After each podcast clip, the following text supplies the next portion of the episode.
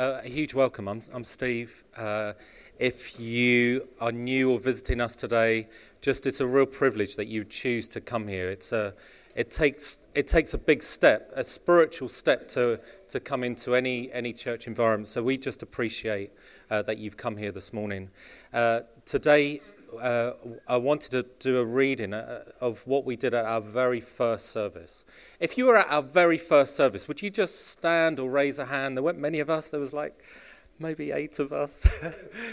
Dammy was here. There was a few of us here, and we we just decided, let's just open the doors. Uh, Sandy Miller, the the founder of HTB, Holy Trinity Brompton, he, he has this thing about church planting that what you do is you, you just open the doors and invite the Holy Spirit. And so that's what we decided to do about two years ago. We just opened the doors and we, we desperately need the Holy Spirit to be here. But at our very first service, we, we read Isaiah 61. And uh, if we could create a mission statement, it would be this one. The whole of that, that chapter would be our our mission statement. Uh, unfortunately, all the communications experts uh, would say it's either too long, there's too much jargon, it's not attractional enough, and you couldn't fit it on a business card. Um, but over the years, God has been reminding us and uh, telling us about the kind of church that He is wanting to build uh, in Balham and beyond, and and what are some of the un- uh, some of the values that underpin this church. And, and so we're going to go back to uh, Isaiah, Isaiah 61 today. Uh, my hunch is that over the years, months ahead, we'll continually go back to Isaiah 61, and we're just going to pull out one phrase uh, from this, uh, from this uh, scripture. I'm trying, Tammy. I'm trying. um, God speaks to people through all different ways, sometimes through people, individuals. sometimes He speaks audibly, doesn't He? God speaks to some of us audibly uh, through Scripture, through nature, through dreams and visions that God gives us. Uh, people found Jesus through looking at the stars. So God speaks to his people through all different ways. Many of us have experienced unusual things, circumstances, coincidences, which can only be God. Uh, we believe that God isn't just an Englishman who speaks in an English accent. He uses many wa- he uses many ways to communicate. And so our role is simply to listen, to lift up our sail and catch the wind of the Spirit to see what the Holy Spirit is saying to, to us today, to see what Jesus is saying to his church today. What is the Holy Spirit saying to us today? About uh, talking about one of these weird coincidences. About five or six years ago, over a period of six weeks, I kept waking up at 4:16 a.m., 4:18 a.m., 4:17, 4:19 for for every night for about six about six weeks. Uh, I didn't know whether it was the coffee, Viv's amazing chili that just kept me awake. Um, I didn't know in my, I, in my ignorance, I didn't really realize it was God until I suddenly thought maybe, maybe God is trying to speak to me about this. And so I felt prompted to go to Luke 4. And as I read Luke 4, uh, various cogs began to turn and jigsaw pieces began to come together. Uh, and Jesus was speaking about Isaiah 61 in, in, in Luke 4. He was proclaiming his mission statement.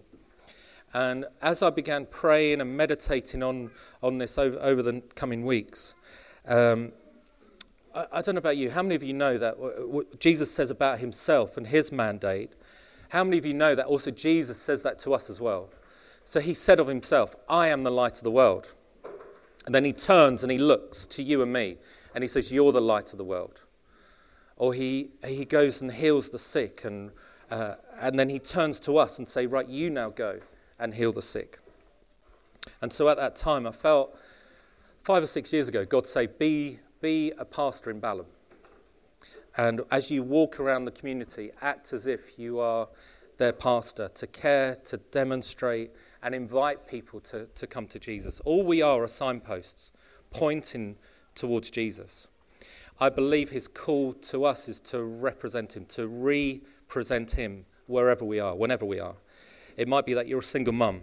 You might work in a multinational corporation. You might run a charity. You might work in a coffee shop or run your own business. Uh, you might be unemployed looking for work. You might be wandering the streets uh, around your community. Uh, you may know loads of people. You may not know loads of people. Um, whatever your circumstance that you're in, you are called, each and every one of us are called to represent Jesus, to represent Christ wherever you are. And I want to give you that same call that God, God gave me. Be a pastor. Everyone needs a pastor young people, old people, people in your workplace. They just need pastors and they don't, don't know it. They don't realize it. Everyone needs someone they can talk to. Everyone needs someone that can care, who can pray for them. Everyone needs someone who can show kindness, encouragement. Everyone needs someone who can show them Jesus. John and, John and Debbie Wright, who lead the Vineyard movement across the UK and Ireland, they, they said this The Vineyard movement is a movement of ordinary people I love this bit, led by ordinary people.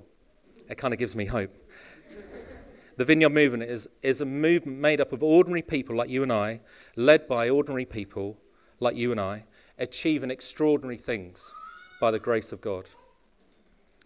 And what we are about is about extending God's kingdom together everywhere and every way. We all get to be part of this. We all get to be part of this. And so uh, why don't we read Isaiah 61? Uh, we're not going to read all of it. Uh, we're just going to see where it lands. So, Isaiah, if you've got Bible, uh, open up, open up your phone on your app. Uh, otherwise, it's going to be on the screens. We have some Bibles at the back. If you don't own a Bible, grab a Bible with our compliments as well. So, Isaiah 61: The Spirit of the Lord is on me because the Lord has anointed me uh, to proclaim good news to the poor. He has sent me uh, to bind up the brokenhearted, to proclaim freedom for the captives and release from darkness uh, for the prisoners, to proclaim the year of the Lord's favour and the day of vengeance to our God, to comfort all who mourn and provide for those who grieve in Zion and beyond, to bestow on them a crown of beauty instead of ashes Let's have the next slide. Uh, the oil of joy instead of mourning, and a garment of praise instead of a spirit of despair. They will be called oaks of righteousness, a planting of the Lord, for the display of his splendor. They will rebuild the ancient ruins and restore the places long devastated. They, renew, they will renew the ruined cities that have been devastated for generations. And it goes on and goes on. What we're going to land on today is this, uh, this phrase they will be called oaks of righteousness, a planting of the Lord for the display of his splendor. This is the word of God. It's absolutely true, and it was given to us, given to you and me in love.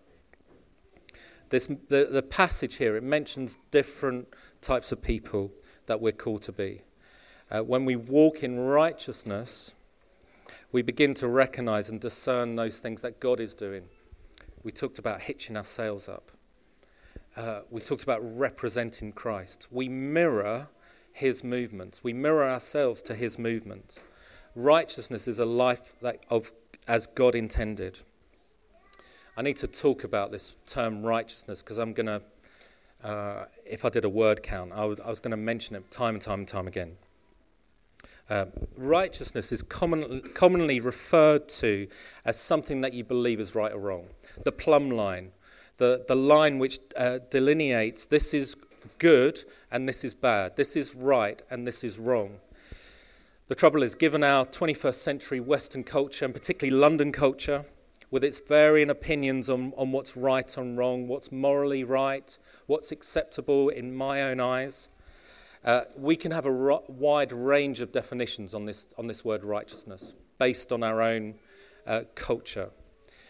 Uh, the Bible teaches us that righteousness is based on what God says about what makes us right in His eyes.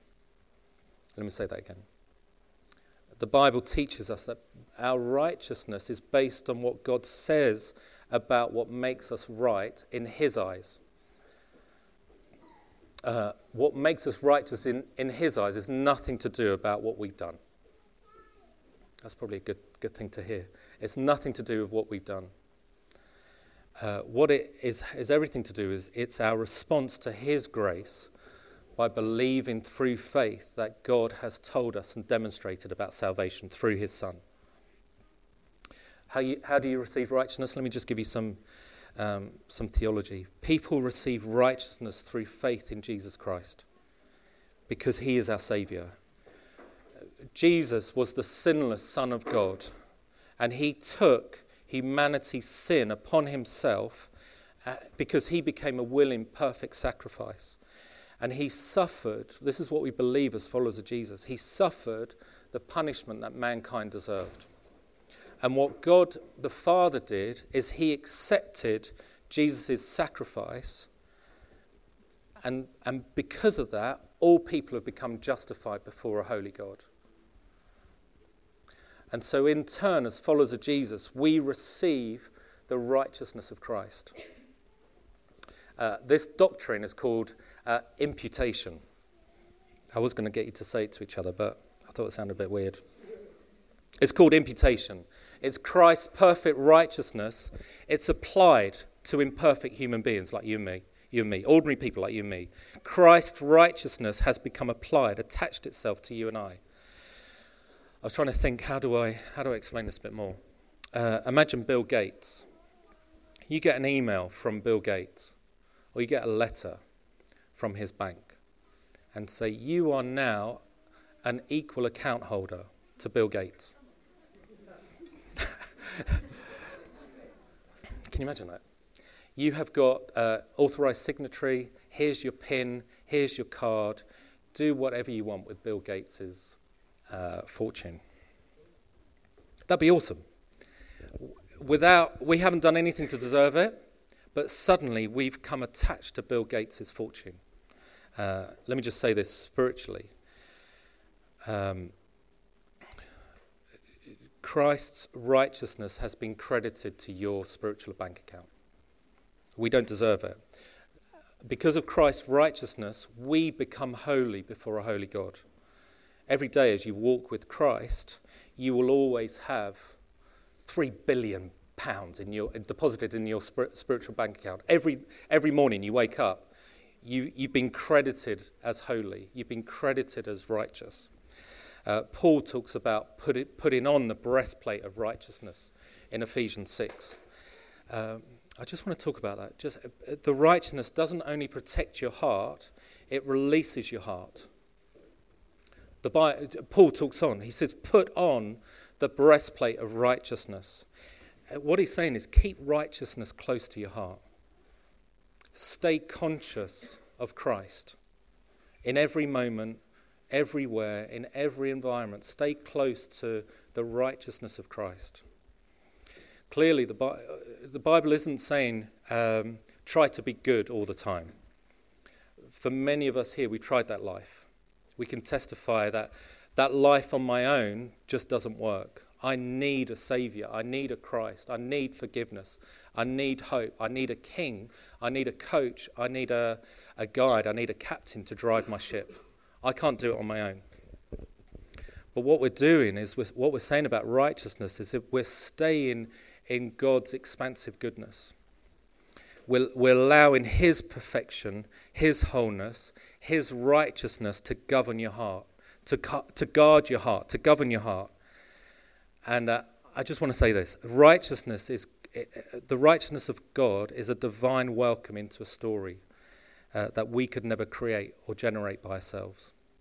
We cannot generate righteousness by ourselves. It's not invented righteousness by ourselves through our own efforts. It's this imputed righteousness through his grace. And Paul goes on in the armour of God we stand firm with a breastplate of righteousness. It's not an introspective thing. And again, we're not constantly measuring our morality based on our past performance or anyone else's past performance. Well, I'm, I'm, I'm not too bad. I mean, you look at them, they're, they're surely they're a lot more worse than me. Surely I'm more righteous than them. We don't compare or judge our own righteousness from, from other people.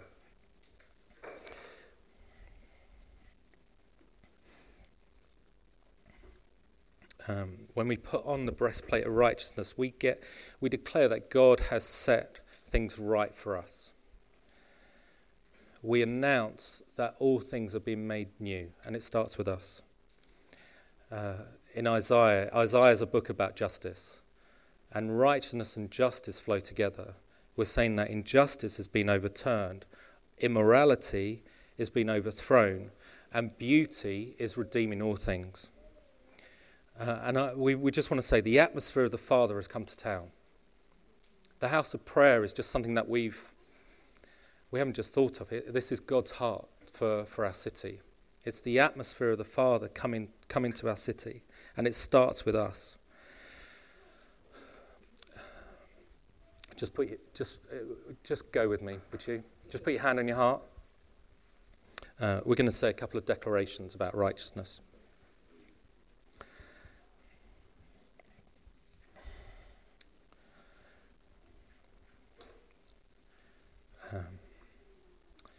Okay, say this with me. God made him who knew no sin to be sin for me. Who knew no sin to be sin for me.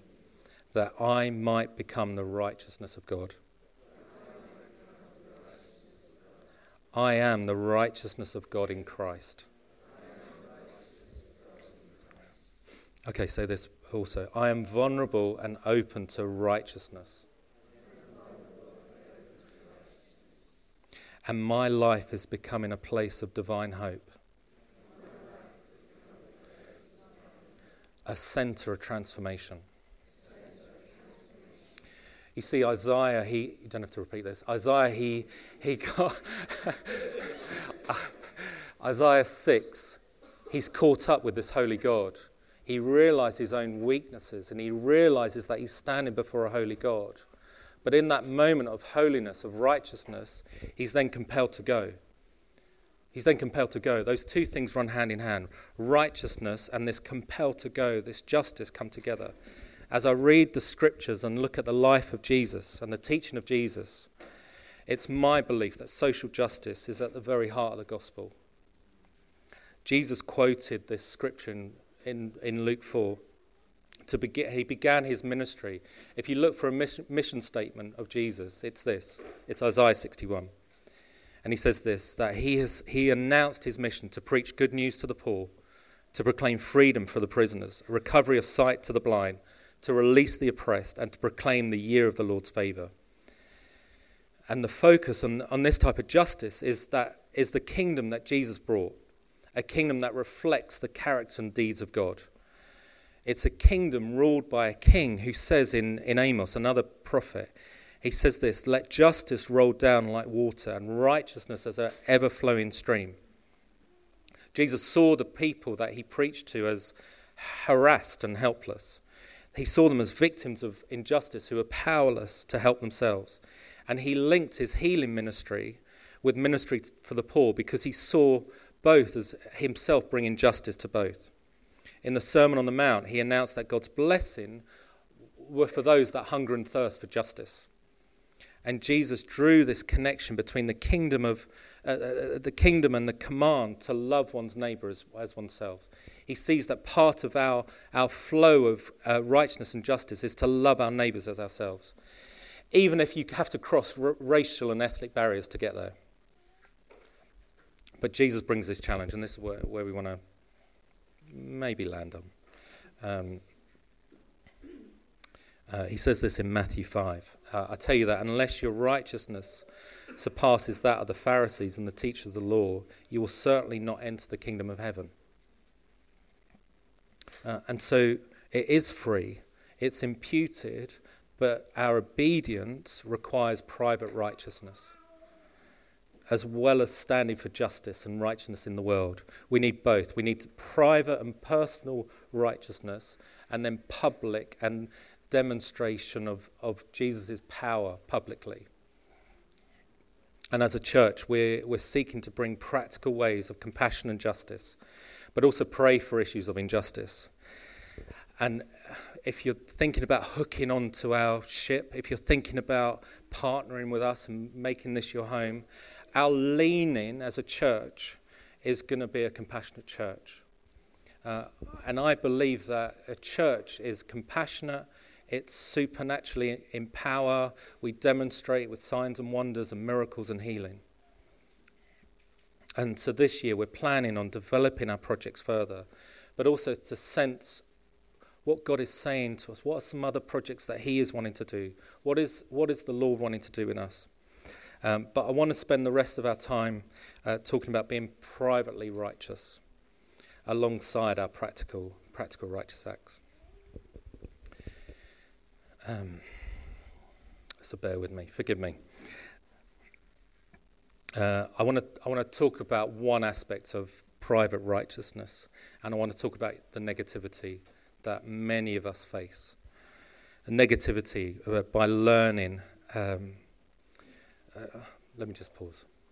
We can't change our negativity by learning to become more positive.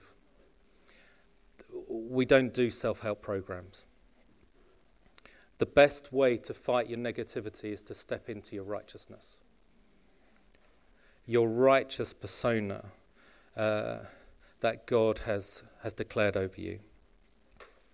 Uh, when you own how God sees you, some of the negative stuff immediately uh, dissipates around you. But there are things from our past, there's things from our history, our upbringing, and so on and so on and so on, that have a claim on us in the present because we've adopted them as a lifestyle. And these are the things that God wants to get rid of first. So God comes down to bring his new identity. Sometimes that negativity goes away, other times the negativity hits what God is trying to say.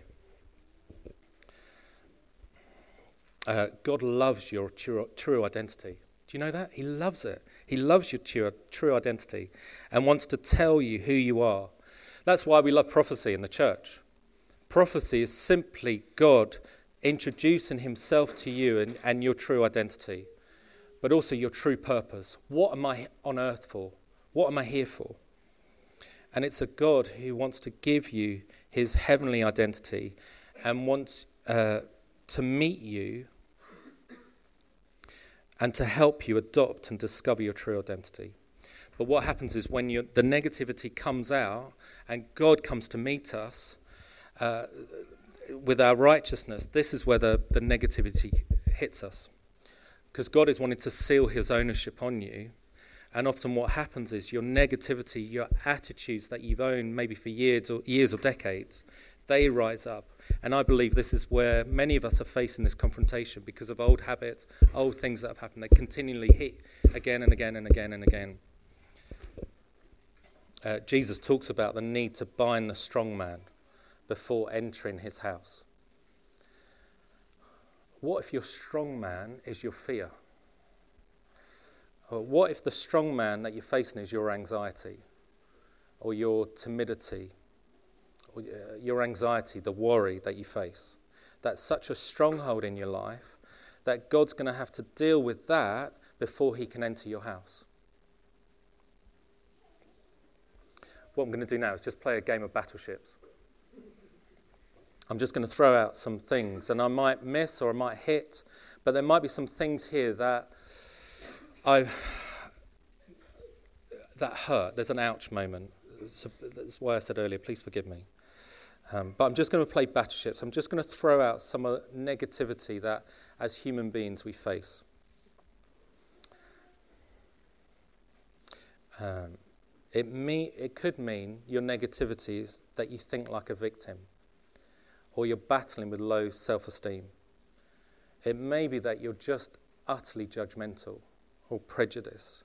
or it may be that you're too cautious and fearful and it's, and it's easier for you to be anxious than it easy, is, is for you to trust God. Maybe your first inclination is to worry about something, then believe God for something. Maybe you're just too hesitant or pessimistic. Or maybe that's just got, you know, so your pessimism has gone far beyond that and you've entered sarcasm and cynicism. Uh, you have a cynical view of yourself cynical view of others, cynical view of the church, cynical view of your surroundings. Maybe you've learned to be bitter, resentful, Or maybe you're just easily offended. Maybe just you're easily offended. Uh, the Bible talks about fear of man, or it might be that you've got a fear of being wrong, fear of looking stupid, a fear of being out of control, uh, fear of taking risks. Maybe that, that risk for you, you don't want to face that risk because you're going to look like an idiot if it goes wrong. I talk about, for some of us, we dance with our doubts. It might be that you just dance with doubts continually, uh, doubt and unbelief. Maybe, uh, like me, I've struggled with uh, self hatred. Um, maybe it's hard for you to forgive yourself. Maybe you're just unworthy, you just don't deserve any of this. When I first started uh, following Jesus, because of my past, before before I met Jesus, in my words, my life was so bad. And for years after I started following Jesus, I, I thought I wouldn't get to heaven.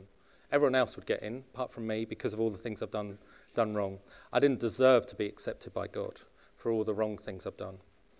In my childhood and in my teenage years, I thought I was a mistake. I thought I should never have been born. Uh, sometimes I entertained suicide.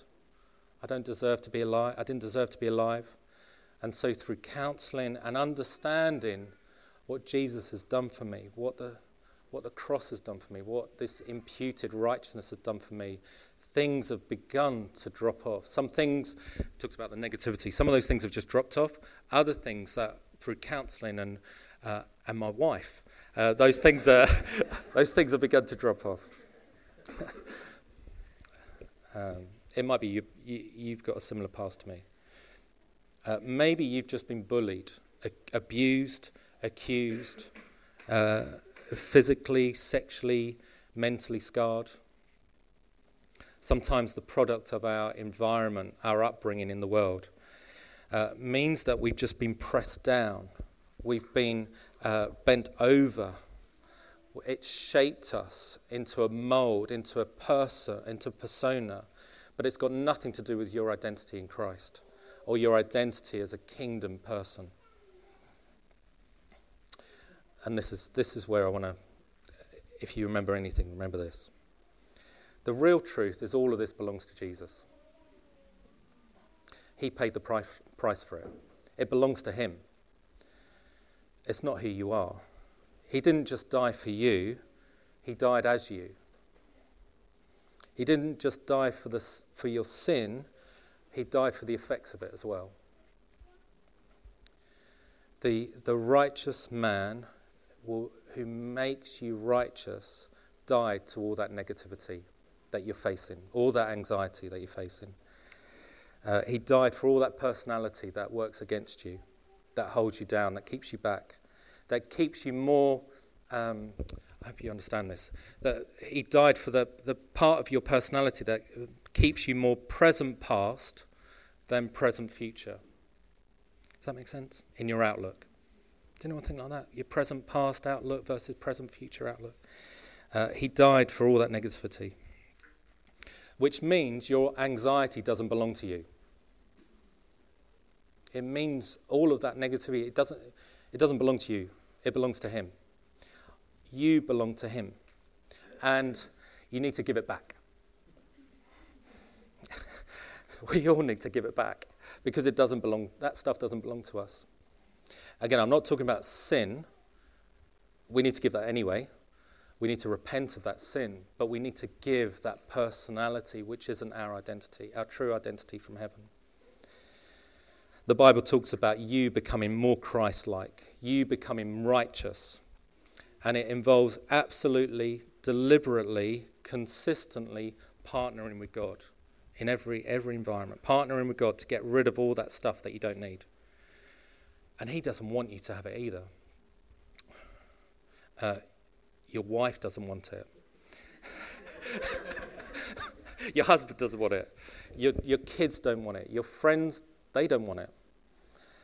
Um, your workplace, they don't want it. Our city, they don't, they don't want that. They want you fully alive in Christ. Jesus paid a price for it, and you need to give it back. I've lost where I am. That's why I'm padding it out. okay. There are a number of ways we can do this. And this morning we're going to have an awkward spiritual de- detox. It's an absolutely awkward spiritual detox. I believe that the awesome lays just beyond the awkwardness. It's really true. I, I believe it's just beyond those awkward moments. And so, uh, if you're considering hitching your boat to us, welcome to the awkward church. yeah. the awesome's in the awkward. Um, and so, what we're going to do is, we're, I think our hospitality team are going to hand out some cards. And if you need a, need a pen, do that. So, uh, yeah, fantastic. We've got some cards here.